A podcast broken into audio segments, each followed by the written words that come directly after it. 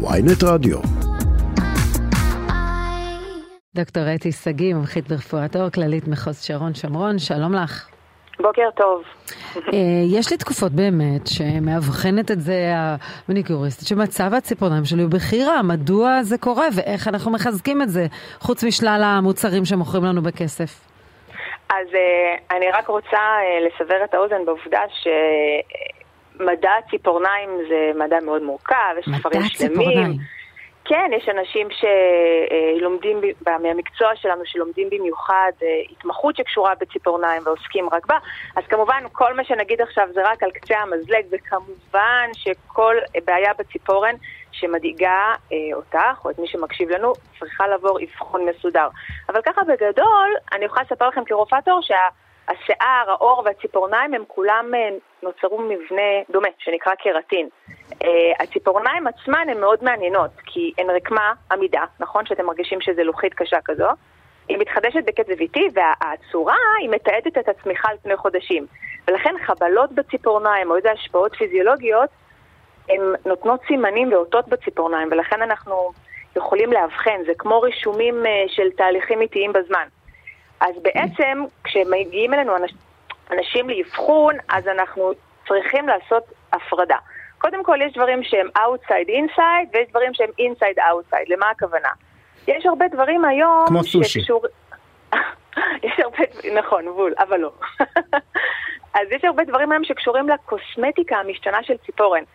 אני בטח אסגיר את גילי בזה שאני אספר שאני הייתי צעירה, מה שעשינו זה לשים לק שקוף על הציפורניים לחיזוק, נכון? נכון, אני חשבתי שזה עדיין תקף, אוקיי. אה, באמת? אני כמעט לא, לא רק. היום אפילו בנות נוער צעירות משתמשות ג'ל.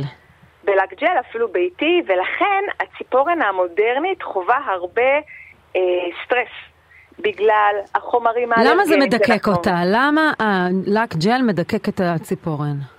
אז זה לא רק הלק ג'ל. קודם כל, אז הקרטין שדיברתי עליו, זה כמו, אה, זה מבנה שהוא כמו רעפים. אוקיי? הוא, הוא מאורגן אה, כמו אה, שכבתי, כמו בעצם גג רעפי, ובציפורן ממוצעת של אצבע יש איזה 100 שכבות. אגב, בבעונות של הרגליים יש יותר. עכשיו, ברגע שיש את המקצוע הבא, ונכון, יש את הקילוף הזה לפני עם המכשירים, כן. כדי להחליק ולשייף את שטח פני האור. ישי כאן אני, אני כבן אדם, כן. כבן אדם מפלפל עיניים. עם פחות ציפורניים מהממוצע, אני נכון. מתכווץ קצת. כן. אבל חוץ מ... אבל זה מה שהיום ברגיל נשים עושות.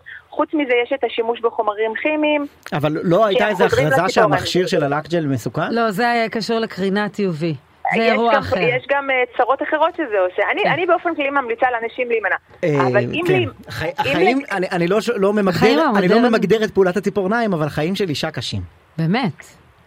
אה, כן, אפשר לומר, בתחום הציפורניים בהחלט. אז את אה, לא ממליצה על אה, לק ג'לו? אני פשוט רוצה כותרת.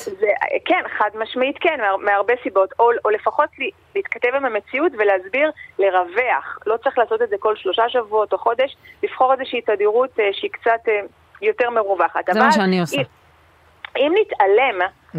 מהפגעים שאנחנו גורמים לעצמנו, ואז הולכים תמיהים ומבולבלים לרופאי האור ולא מבינים למה הציפורן כולה שבורה, סדוקה אה, ונפרדת מהאור, יש גם, וחשוב מאוד לדעת את זה, שינויים פנימיים, אה, פתולוגיים, שמשפיעים לנו על הציפורניים. הציפורניים במובן מסוים הן ראי, אה, ואנחנו כרופאים יכולים ללמוד הרבה. כלומר, ממש פעילות של איברים אה, בגוף?